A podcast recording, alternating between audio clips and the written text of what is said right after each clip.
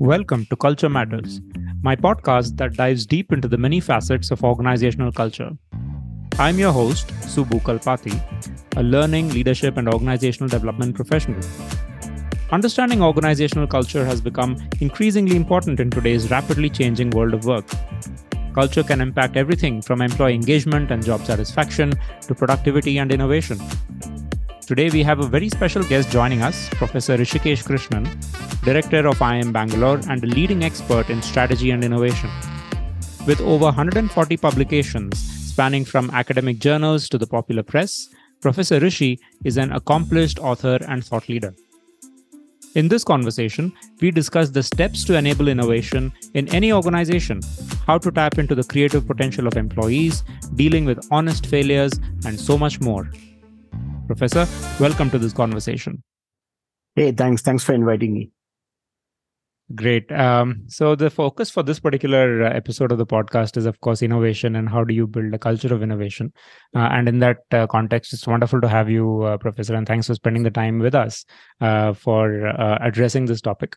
Um, I'm sure a lot of listeners for this particular episode, at least, are curious to know about um, uh, you know how you got into this field of um, innovation and studying innovation as an area of focus. Um, if you can uh, you know tell us that uh, how how you got interested in this area. Maybe that's a great starting point and then we'll take it from there I think largely came from watching my father. So he started his own company somewhere around the mid 1970s. So he was what you might today call a startup entrepreneur, but at that time the term was not very popular. Mm. So I watched him over uh, the uh, 20 years in which he ran a manufacturing company and another 10 years in which he ran a software company. And uh, during that time, he must have created at least 70 to 80 different products, uh, both antennas and uh, specialized software for various engineering applications. So I guess a lot of my interest in innovation came from just watching him and his team. And they developed all of this without any collaboration or any other kind of partnership, largely on their own efforts. So I guess that was the seed for getting into innovation. Wonderful. Thank you. And you've been doing this for a while now. You've been researching uh, innovation for a while, both in India and globally. Um, if I were to, uh, you know, and it's it's an overarching question. So if I were to ask you, um, what have been, your biggest learnings uh, so far uh, now that you've been doing this for so many years would you pick any top uh, two or three learnings uh, from your uh, study of uh, innovation over all these years so i think the biggest takeaway from all these years of studying innovation is about how important the organization is to the entire innovation process um, I think it, there's a big difference between an individual trying to do something and uh, innovation happening in the context of an organization, whether it be a company, a nonprofit, an academic institution, or a research lab. So I think the big uh, takeaway has been that uh, it's not only about the culture, but you might broadly say the climate in the organization, the structure, the leadership, the kind of uh, motivation that the leadership gives to the teams, the amount of freedom and flexibility they give to the teams, all of this seems to have a significant impact on whether innovation happens or not. It's also about having the time and space to do innovation.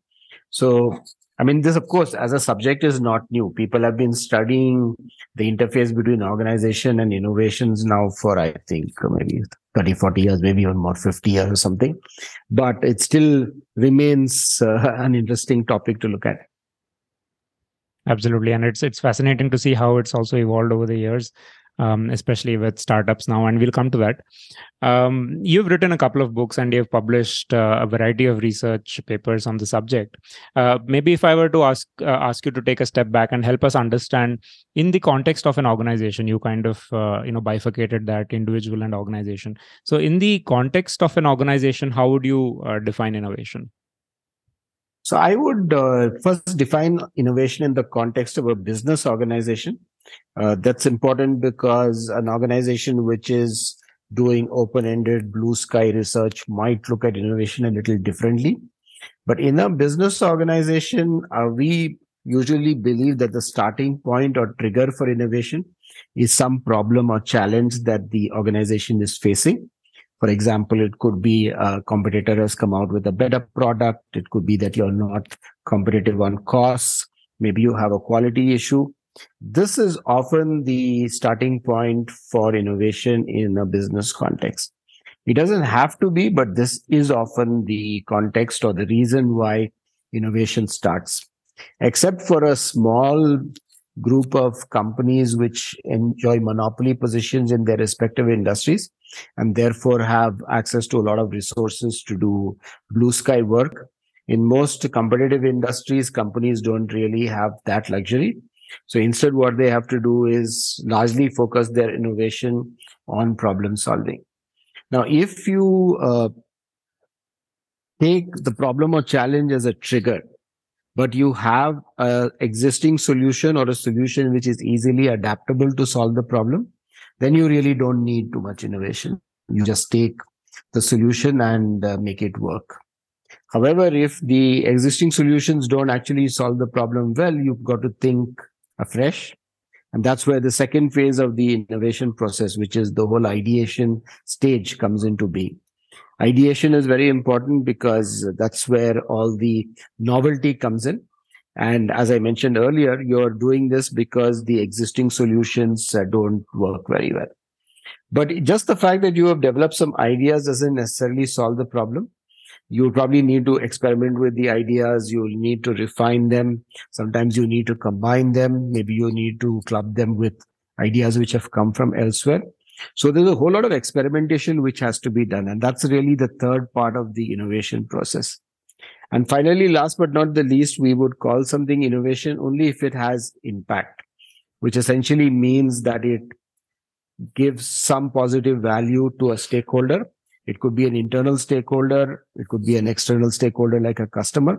But unless you're finally seeing value being created for stakeholders, you won't consider it a part of an innovation.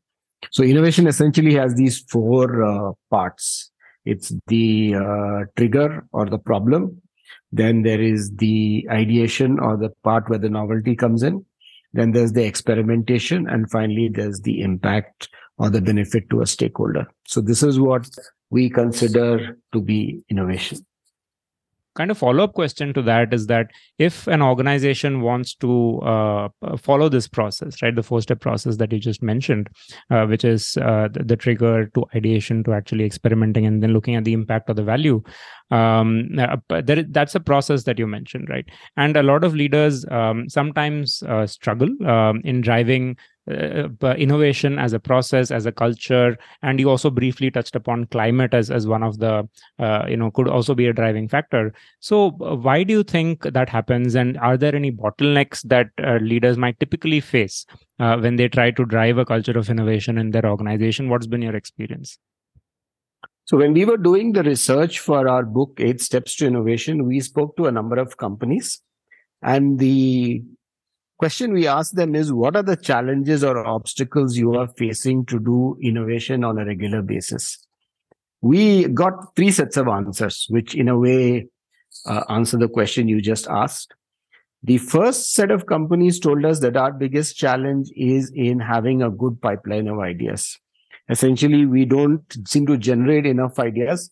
Could be due to multiple reasons. Could be people are too busy just doing their day to day jobs delivering on whatever uh, requirements they have. Or maybe there's not enough motivation or encouragement. Maybe there are no resources. Whatever be the reason there's not enough ideation happening. And essentially there's a pipeline problem. The second set of companies told us that in their companies they do have idea pipelines. People are generating ideas but nothing much seems to be happening after the ideas are getting generated. In other words the ideas are getting stuck they seem to lack velocity. And uh, there are no organizational processes that enable those ideas to be moved forward, tested, validated, etc. So we call that problem the velocity problem. And the third set of companies told us, no, we have pipeline. We even have some velocity. But our biggest challenge is we don't seem to have enough impact coming out of the process. The conversion ratio of ideas into successful innovation is very low. And therefore, there is some skepticism about whether innovation can actually take root in our organization. So we call this the batting average problem, uh, just to give it a cricketing metaphor. So uh, at a high level, these are the three big challenges. You have the pipeline problem, you have the velocity problem, and you have the batting average problem. Of course, when you talk to people within organizations, they usually give you a slightly different set of factors, though they are all related to the three challenges I just told you about. So people in an organization would typically tell you, you know, there's not enough resources. All the processes are laid out. People don't want us to tinker with them. They just want us to deliver. Uh, there's no funding available, even if we want to come up with some new ideas. Uh, there's very little encouragement for the ideas that we uh, propose. Sometimes we don't even know who it is we should go and talk about. Sorry, talk to about the idea. Uh, so uh, they'll tell you a whole lot of things like this, or they'll tell you we are scared of failing. There's really no safety net if we try something different. Um, you know, we could get into trouble because it might finally look like we are wasting uh, organizational resources. So you will find a whole lot of uh, sort of day-to-day behavioral issues which people speak about as some of the obstacles to innovation in organizations. And interestingly enough, these are fairly similar across companies. Another interesting thing we found is we asked uh, companies, and I continue to ask this question uh, what percentage of the creative potential of your employees do you think is used by the company? Or, in other words, are you really using the creativity and innovation potential of individuals? And we get uh, sometimes very, very low numbers for this. So sometimes we have uh, people telling us that maybe only about 15 to 20% of the creative potential of employees is being used, sometimes even less. The highest you typically see is something like 40, 50%. So what this really means is there is a lot of creative potential. There's a lot of creative energy. People do have ideas, but uh, somehow this is not getting translated into innovation um, I will uh, I will come back to that point because uh, it it also kind of segues very well uh, into this entire um, uh, you know conversation or point about culture that I wanted to touch upon. But even before before we go that uh, go there, um, there is one point I think that you also make in your research in your book um, about uh, Jugaad, which seems to be a very Indian way of um, you know focusing at innovation. I could be wrong. Um, uh, so could you help us firstly understand what you know this Jugaad style of thinking and working is, and do you think we've moved away from there? Is it uh, or is it still very much ingrained in mindsets and cultures of organizations? So Jugaad uh, as a word doesn't have an exact English translation. Hmm. The best translation that we can find is creative improvisation, but maybe that doesn't tell the whole story about uh, what uh, Jugaad is about. Uh, it's not necessarily the case that India is the only country where such approaches exist. There are uh, similar kind of approaches which are talked about in the literature from other countries as well. But what Jugaad really seems to be at its heart is an effort to come up with a creative solution under a lot of constraints, typically resource constraints. So it's sometimes a kind of quick fix rather than a very durable solution. And that's where Jugaad gets into trouble. The creative improvisation part is usually not the problem. The problem is that it sometimes involves cutting corners or coming up with quick fix solutions that are not scalable or uh, durable. Why is this a challenge? I think this is a challenge because if you look at the way customer expectations are today, customers have got used to a much higher quality standard at a reasonable price. And this transition, to my mind, happened because of the mobile handset industry. If you rewind now, say about 15 years ago, maybe it's 2005, 2006, when the mobile revolution was really taking off in India. That's the time when people were buying these really low cost handsets, like uh, the early Nokia handsets, which were not very fancy, not very sophisticated, but they were pretty reliable. They were pretty intuitive and there were a whole lot of stuff you could do with them. So I think this gave people a clear sense that uh, low price does not necessarily mean low quality. It doesn't mean poor user experience. So you can have low price, but at the same time, you should demand and expect a good user experience. So this is where Jugaad sometimes gets into trouble because what starts as a quick fix solution or as a patchwork solution and might work to, to start with may not uh, scale very well. Now, just to give you a very simple example, you look at the vehicle, which uh, represents what the word Jugaad is supposed to be about. It's a sort of transport vehicle which is knocked together in farms in some parts of North India. They take all the available scrap, basically put it together. They don't have, use a proper uh, engine, but they often recondition maybe a water pump or something else to do the job of the engine and essentially it, it moves but it moves slowly and it usually belches a lot of smoke and it's not the best vehicle uh, to drive on the road. So if you just think of the jugaad today i don't think a young farmer in a, any village in india would willingly go and buy a vehicle like that or even get a vehicle like that made. Because that farmer's aspirations have gone up uh, his expectations about what a product should be like are very different from what they would have been 20 years ago. So this is the challenge as far as Jugaad is concerned. You want to perhaps retain the ability to improvise and be creative, but at the same time, you have to bring in enough engineering or uh, technical know-how in order to make the product or service scalable uh, with a good, highly satisfying user experience. Um, I, I want to touch upon a little bit uh, about uh, you know the eight steps to innovation that you've um, your book essentially with Vinay Dabholkar. Um, while we don't need to go through all the st- eight steps, I'm sure the listeners can go and check out the book. It's a fantastic book. Um, a couple of things that caught my eye was you know in the opening pages you uh, you cite the example of um, this gentleman called Tyagarajan Ramaswamy who was an engineering student and he reworked the design of commercially available wet grinders for his mother to make idlis, which were as soft as the ones from traditionally hand ground uh, grinders. Uh, and he won several awards for this design. And this was, uh, I think, you wrote the book much before uh, firms like ID Fresh Food were mass producing idli batter for everyone, as they are today, uh, on a on a commercial scale.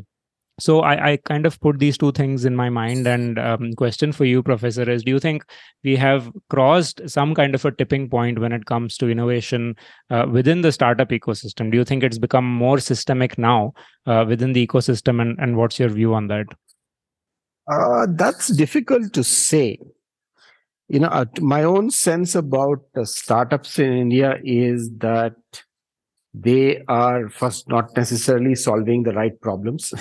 so, uh, as I told you, problem, the choice of the problem is the starting point for the innovation process.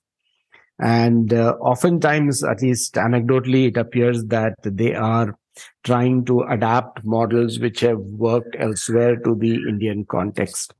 So, while it is true that they are doing or following some creative approaches. They might be adopting philosophies like design thinking and so on. They certainly don't appear to be at the cutting edge of innovation, at least as measured by traditional metrics like R&D spend or uh, number of patents and uh, things like that.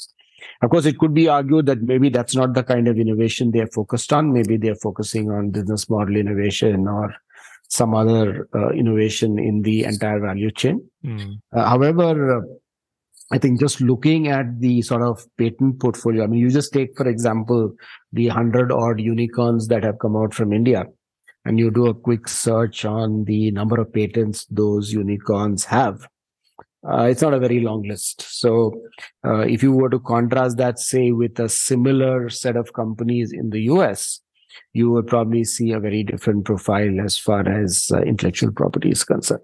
Right. So that just suggests to me that they, while they may very well be doing some innovation, it's certainly not the kind of cutting edge technological innovation you might see in certain other countries of the world. Interesting. Um, so therefore, I, I, to pivot a little bit um, and talk, uh, you know, talk a little bit about uh, culture, uh, right, and also climate, as you mentioned um, uh, what do you think leaders can do differently to build a culture of innovation uh, in their respective organizations? These could be commercial, these could be uh, other kinds of setups, but primarily, what do you think leaders can do more of? Well, you know, I must tell you, Subbu, that I'm I'm a little uh, careful in using this word culture. Hmm. The reason I am a bit careful about using the word culture is at least when I discuss things with executives in the classroom, I find that anything that can't be explained well, they put in a box and call it culture. Right. So it's sometimes the sort of residual which is not explained by other uh, solutions. So I think one has to be a little careful in using this term and make sure that we are uh, clear about what we are doing. Hmm. Uh, the second thing we also know is from studies of organizational change that uh, it's quite difficult to change things like core values. Uh, it's uh, perhaps not that difficult, but still fairly difficult to change attitudes and beliefs. Hmm. But what might be a little easier to change is behavior. And that's what most of the uh, incentives and uh, you know all the performance management systems and all that try to do. They basically try to change the way people do things at the behavioral level. Right. The assumption is that once you start changing the behavior and it becomes ingrained in the way people do things, it will also sort of in a way trickle down or go back into the basic culture and values of the organization. So when you therefore look at uh, how is it you can enhance the level of innovation in a company, uh, I would generally not start to answer that question by looking at the culture. Mhm. Uh, I would instead try to look at the question by saying, okay, what do you need to do to allow people to exercise their uh, creative potential? I mean, pretty much along the lines of what we were discussing earlier. And that's essentially the kind of thing we try to address in the eight steps to innovation framework. For example, uh, we said, you know, uh, people often have ideas. It's not as though they don't have ideas Hmm. but they may be scared to share them or maybe they don't know who to share them with. So the first thing you need to do eh, when you are uh, embarking on innovation is uh, create a good idea management system that makes it easier for people in the organization or sometimes even outside to share their ideas with the company. So you basically try to take away some of the barriers or obstacles that are uh, coming in the way. You might also, in an organization, want to run some campaigns. You might want to create some enthusiasm around people generating and sharing those ideas so that, you know, they feel it's kind of an organizational priority. You might also want to uh, make this whole idea generation and collection process focused around a particular objective. The reason that helps is once the objective is something that align with the company's priorities, the company is more inclined to put resources and managerial time behind it. So much so that the ideas that are given get the kind of uh, review that they deserve and the better ideas among them get sufficient resources to be acted on. So that's another important uh, thing that we uh, keep emphasizing in all our um, discussions about uh, innovation. Uh, of course, there are other elements as well. For example, one of the things you want to do is probably remove the fear of failure. You want, but at the same time, most companies are worried that if they give the message that it's okay to fail, that people will use that as a license to, you know, not do things seriously. So people therefore have amended that a little bit and they said, okay, we want to tolerate honest failure, not just failure. Person should have made a good attempt. And if he or she fails after that, then that's okay. So how do you convey this message to uh, people? So there are various ways in which it's uh, happened to some degree. For example, the Tatas, as part of their uh, annual innovation contest, Innovista, they have a category called Dare to Try. So the Dare to Try award is given to a group of individuals who took on a really challenging project and in spite of their best efforts were not successful in achieving the outcome. Now, these awards uh, are given on par with all the innovation awards. So the idea is they're trying to give this message that failure is okay as long as you really put in a significant effort to make it happen. Another way people try to give this message that failure is okay is by uh, spreading lots of stories in the organization. about people who, you know, maybe failed early in their career, but later on went on to occupy high positions. So you will even hear these stories about Jack Welch in GE about how somewhere in the middle of his career, he was setting up a new plastics factory for GE in Europe.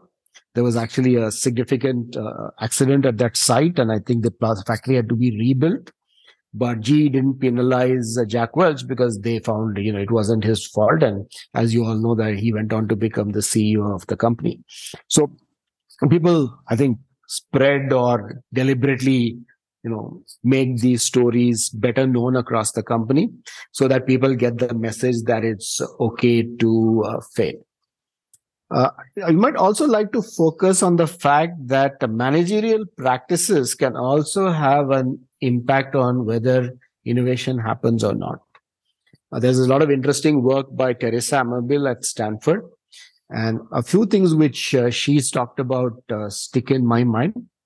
The first is you're more likely to see innovation when people's interests and their skills are aligned with the job they are doing. Uh, if that uh, alignment is not there, you're much less likely to see innovation happening. The reason is simple because you probably want to drive innovation preferably through intrinsic motivation rather than ex- extrinsic. You can't really buy innovation in that sense. So if people are doing the kind of work they like to do, if they're doing it in an area where they have expertise, they are more likely to try out new things and to do things in a in a different way. The second thing uh, which uh, Teresa Amabile talks about uh, quite a bit is on to- is about resources. How much resources should you give? So what she argues is that obviously giving too much doesn't make sense. But on the other extreme, you don't want to give too little either, because if you give so few resources that people think it's not possible to get the job done, they won't even try. So you want to give a little less than the ideal amount so that people stretch, but you know, not much more than that. The uh, third point that she makes, which uh, again I think is an important point, is that while you as a manager, for example, might set a goal or a challenge for an individual, uh, if you want more innovation to happen, you've got to give people flexibility in how they get the job done. If you're uh, too finicky about, you know, there's only one way to do it, you're really not likely to see a whole lot of innovation happening in the organization. And the fourth point she makes, which I believe is very important, is the importance of supervisory encouragement. And this is, I think, much more close to probably what you mean by culture of innovation. For example, someone comes to you with an idea how do you respond to that idea do you encourage that person or do you sort of you know ask so many questions that that person gets scared and runs away uh, how do you essentially have a conversation with somebody who's come to you uh, with an idea? How quickly do you respond is, is important. What kind of response you give is important. So essentially what you might call supervisory encouragement is an important facet of whether innovation happens or not uh, in the organization. So I think these are some of the elements which are closely related to uh, what you are probably calling uh, culture. Very interesting. Thanks for sharing that, uh, Professor.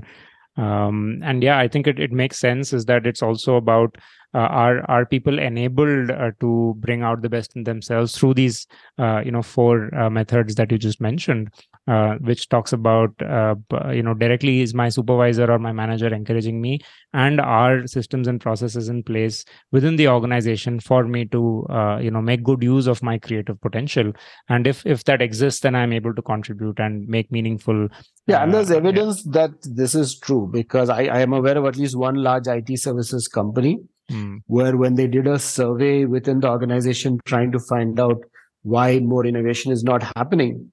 One of the highest frequency responses they got from the associates is that the problem is our managers don't uh, encourage us. They don't give us enough time. They're all the time just worried about the immediate deliverables and they essentially don't give us the kind of encouragement we require mm. and therefore that company then decided to do a whole series of uh, hr interventions with the managers essentially focusing on how they can become catalysts for innovation rather than obstacles to innovation. There's one uh, you know uh, point in in eight steps to innovation that kind of caught my eye uh, in this context of um, you know having the right kind of climate is is something called as uh, communities of practice. I think that's the that's the terminology that you utilize. Um, can you throw some or shed some light uh, on you know what are these and uh, how can organizations build these within their ecosystems? So the whole idea of a community of practice is that this is a group of people who come together, not because they've been forced by the company or mandated through some corporate policy, but they've come together because they have a mutual interest in that particular domain. So one company which historically did a lot of good work on building communities of practice was Mindtree, uh, and again an IT soft services company. Mm. So at one point of time, I know Mindtree had as many as 50 communities of practice. Uh, the company had a very simple policy. They were quite willing to encourage any group of people who came together. They were willing to give them some time even during the working day to, you know, meet and perhaps even support them with a meeting room and maybe some refreshments and things like that. The idea was that, uh, and these communities of practice were uh, across varying uh, disciplines. I mean, they were some of them were related to marketing, some of them were related to technology, some of them were related to new programming languages, some of them were related to new frameworks and paradigms. I mean, you could have a cloud uh, community of practice. You could have a Java community of practice. Right. You could say, I'm going to look at, uh, you know, digital marketing community of practice. So the advantage of the community of practice is because people have come together out of their own interest and they are essentially excited about exchanging ideas with others. You really don't have to go out of your way to uh, incentivize them or in other in any other way try to goad them to do innovation so essentially you're uh, again it's pretty similar to the Teresa Amabile argument. You're trying to tap into their intrinsic motivation which uh, is basically manifested because of the fact that they've all come together uh, because of a common interest in a particular topic. So that's basically how and those communities of practice can be very vibrant sources of ideas and uh, even uh, final innovations related point uh, professor is um, you know and you touched upon this earlier um, briefly which is about design thinking as as one of the tools that can be used to spur innovation in an organization and uh, I was also again relating this back to Satya Nadella's comment that design thinking is a very important tool for innovation. And one of the core tenets of design thinking is empathy uh, which is that you need to really understand your user to be able to design uh, well for the experience um, right as as one manifestation of that empathy.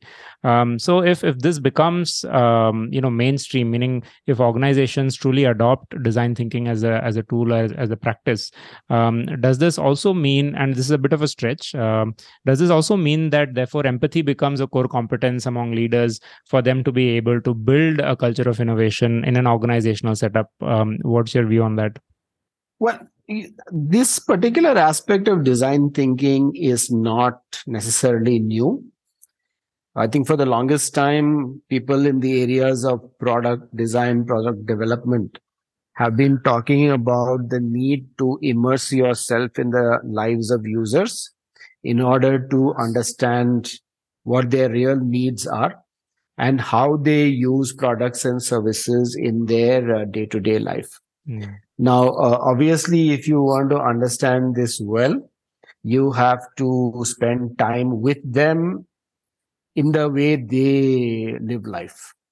So this as an idea, I mean, long before this term design thinking became popular, mm. this idea has been around and particularly companies in the consumer goods space have been practicing uh, this concept for the longest period of time. Hmm. So, uh, so here, I mean, empathy probably means uh, something slightly different from the way we use the word in everyday usage. Essentially, you must be curious and interested in what people do and how they do it so that you can really understand their context well and therefore come up with ideas for solutions that are uh, congruent to the context in which uh, they are working. Uh, I'll give you an uh, interesting example from a story I read a long time ago. So this is about uh, Procter and Gamble in Mexico. Uh, they were very keen to sell a fabric whitener of theirs, which apparently was very successful in other markets. And it seemed to them that Mexico was a natural fit for this product because people in Mexico take a lot of pride in their clothing. And particularly if they say, for example, wearing white clothes, they would really like the clothes to be spotless. However, in spite of uh, this uh, conviction that this should be successful in Mexico, their sales were remained uh, pretty anemic and they were not really achieving the kind of sales they expected. So they decided to spend some time trying to understand this problem. So as part of P&G's uh, whole uh, customer immersion program, a group of people spent time with uh, a group of uh, Mexican, uh, I think it was housewives essentially. And what they found was that the problem was not that the people didn't want to use the whitener. The problem was very different. The problem was that, uh, like it's often been in India in the past, many people in Mexico didn't have running water and they had to go and fetch water in buckets and other containers and carry it over long distances. And apparently, this particular fabric whitener, uh, once you had applied it to the fabric, to get the chemical out of the fabric required a lot of water. I mean, you needed to basically rinse it multiple times. And that just wasn't an economical use of water. And given the kind of pain the housewives had to uh, experience in order to collect water, it just didn't make sense for them. So after this immersion, they, they finally understood the problem and then they reformulated the product in such a way that you needed much less water to sort of wash it off. And then the product started doing much better. So this is a very sort of, you know, typical example of why it's important to immerse yourself in the needs of customers and have that basic interest or what you're calling empathy in the lives of customers so that you can address the problem in a comprehensive way. However, let me also add that uh, in this uh, today's digital era, there are some other methods of identifying needs which are emerged, which don't always involve the kind of uh, customer immersion which we traditionally spoke about. And that, of course, as you know, is the fact that a lot of data is getting generated by the usage patterns of uh, people you also have the opportunity in the digital economy to do a lot of experiments to understand, for example, whether feature A or feature B is better. So the customer immersion or the kind of design thinking that you might have had to practice in the pre-digital and data era is sometimes not, I mean, it may still be required in part, but there are other ways in which you can understand the needs of the customer without uh, actually physically immersing yourself uh, in the consumer's life. Very interesting. Thank you uh, the point about uh, data coming in into play and helping you understand your users better i think is a fascinating point you don't necessarily need to do the kind of immersion in the way that you traditionally would do in a consumer facing organization probably uh, has changed uh, in the way that you do it in a digital setup. I think that's a that's a very interesting point.